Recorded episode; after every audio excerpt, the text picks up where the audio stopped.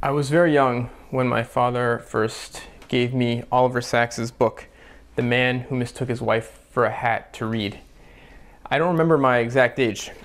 It might have been like 10 or 11. But I remember that the book had a, a really big impact on me.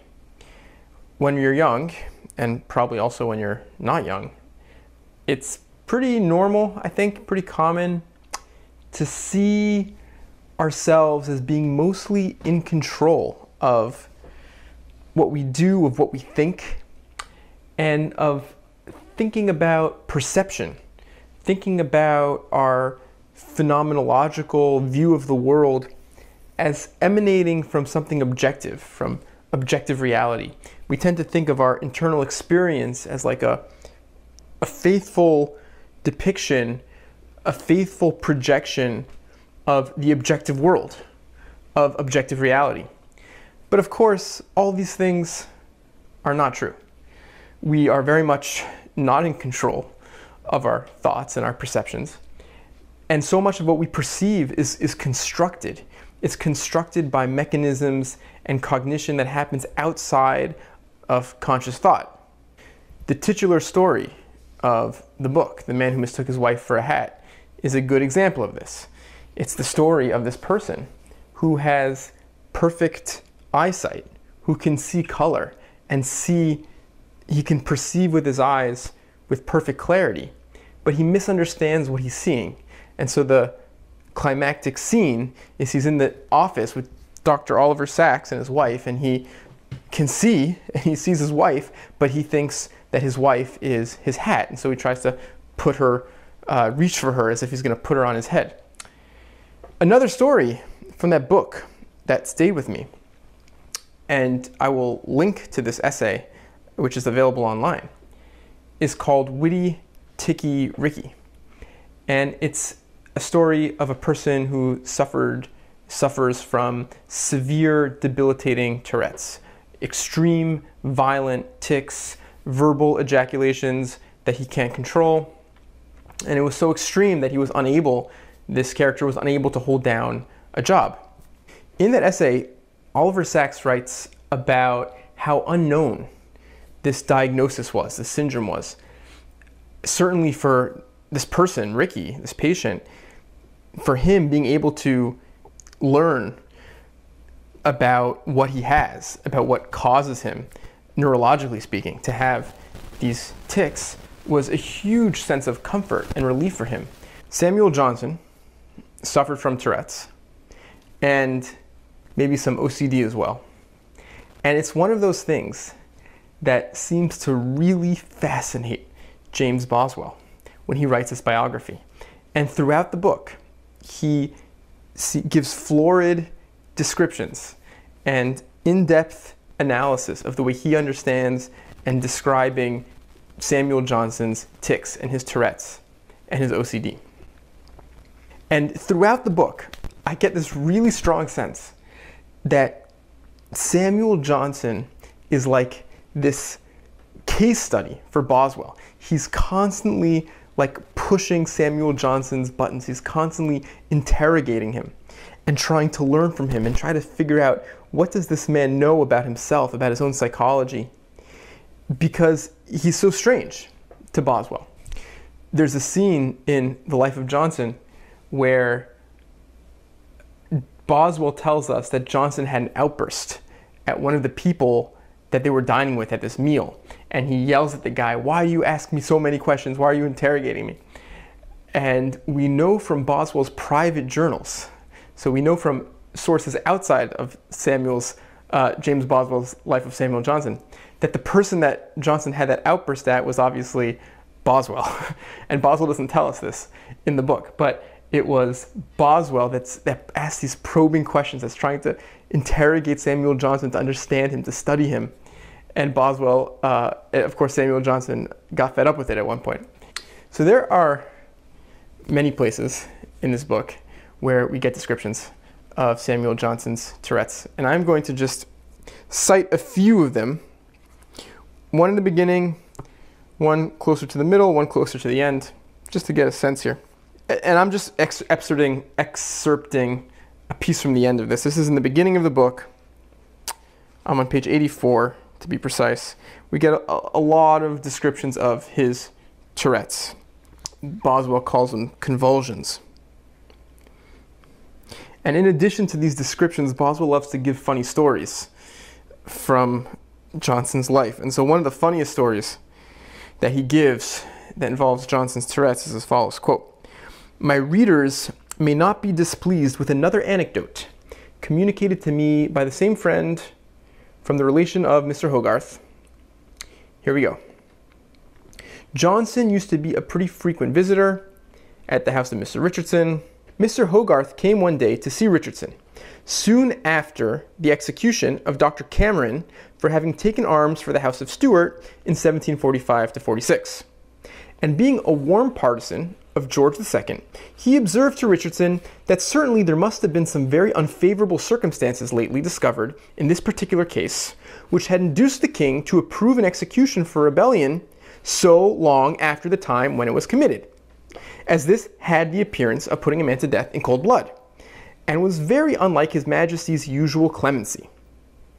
While he was talking, he perceived a person standing at a window in the room, shaking his head and rolling himself about in a strange, ridiculous manner.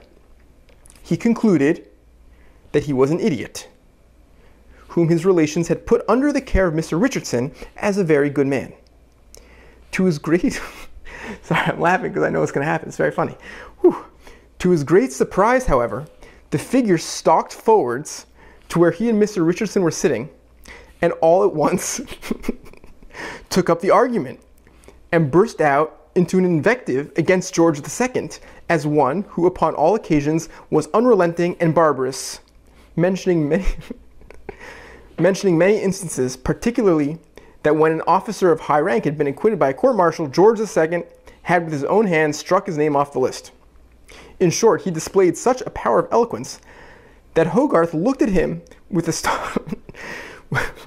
with astonishment and actually imagined that this idiot had been at the moment inspired.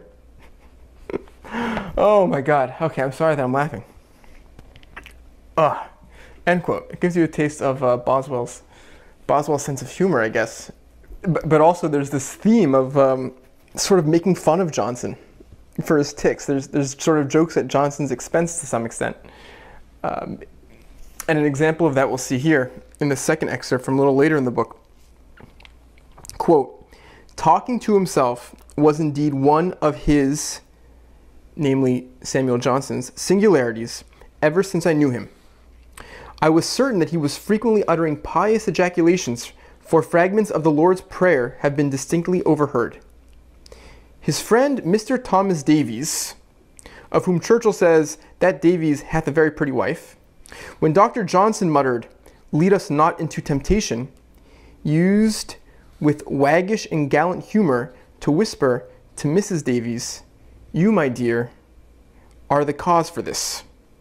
And so, of course, um, that's, an, that's, another joke at Johnson's expense there.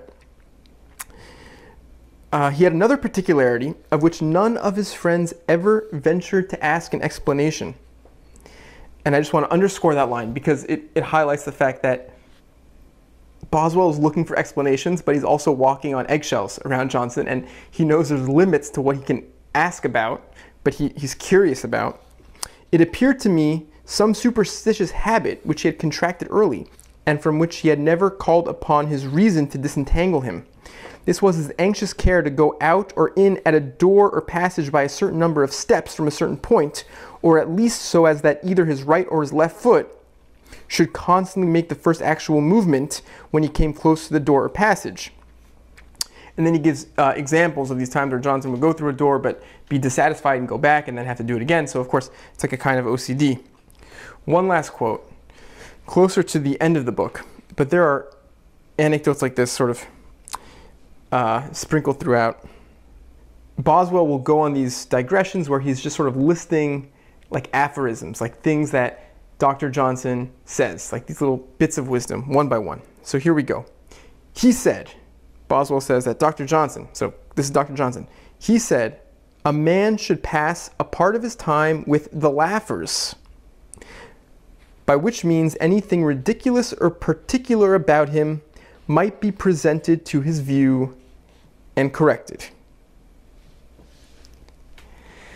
So basically, what Samuel Johnson is saying is that like you should go to a comedy club and get roasted by a stand-up comic. You should have things pointed out to you. You should be made fun of, basically, so that things that are funny about you can be corrected. Boswell editorializes. He writes, "I observed he must have been a bold laugher who would have ventured to tell Dr. Johnson of any of his particularities." So Boswell comments that not everybody is going to be so bold as to tell Dr. Johnson all the things that are strange about him. And then we get this footnote, which is so cool. When a very young girl, struck by his extraordinary motions, said to him, Pray, Dr. Johnson, why do you make such strange gestures? From bad habit, he replied. Do you, my dear, take care to guard against bad habits? End quote. At the end of that essay, uh, Witty Ticky Ricky, by uh, Dr. Oliver Sacks, he describes how uh, he was able to prescribe uh, some medication which limited, eliminated the, the most severe tics from this patient, which in a lot of ways was a positive because it allowed him to uh, hold down a job and, and be less of a, I, th- I think there's a line in there like the, the village clown or something uh, I guess, less of a point of ridicule among some people. But Dr. Oliver Sacks describes in the essay how there was something lost when Ricky was on this medication. And there was this, it was sad, it was hard to be on this medication because his, his wit, his wittiness, his creativity was all muted, was all depressed. And this character, this person, this patient, Ricky was a drummer. And he could still drum while on the medication, but his creative outbursts and his uh, amazing, virtuosic, spontaneous performances that he used to be able to do, he wasn't able to do on the medication. And so Dr. Oliver Sacks ends the essay with this sort of meditation on what, what is health. And he has a quote from Nietzsche in there. What does it mean to be healthy?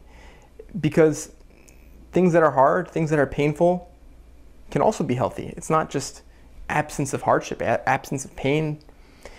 And I think if there's any, if we're going to be very generous to Boswell, and if there's any sort of kind of psychological insight in this book, it might be the sense in which you can't really divorce Johnson's Tourette's from Johnson the mind. I don't know. That's just a thought uh, to leave you with and, and to think about, but uh, maybe I'm wrong. I don't know. Just a thought. Uh, thanks for watching.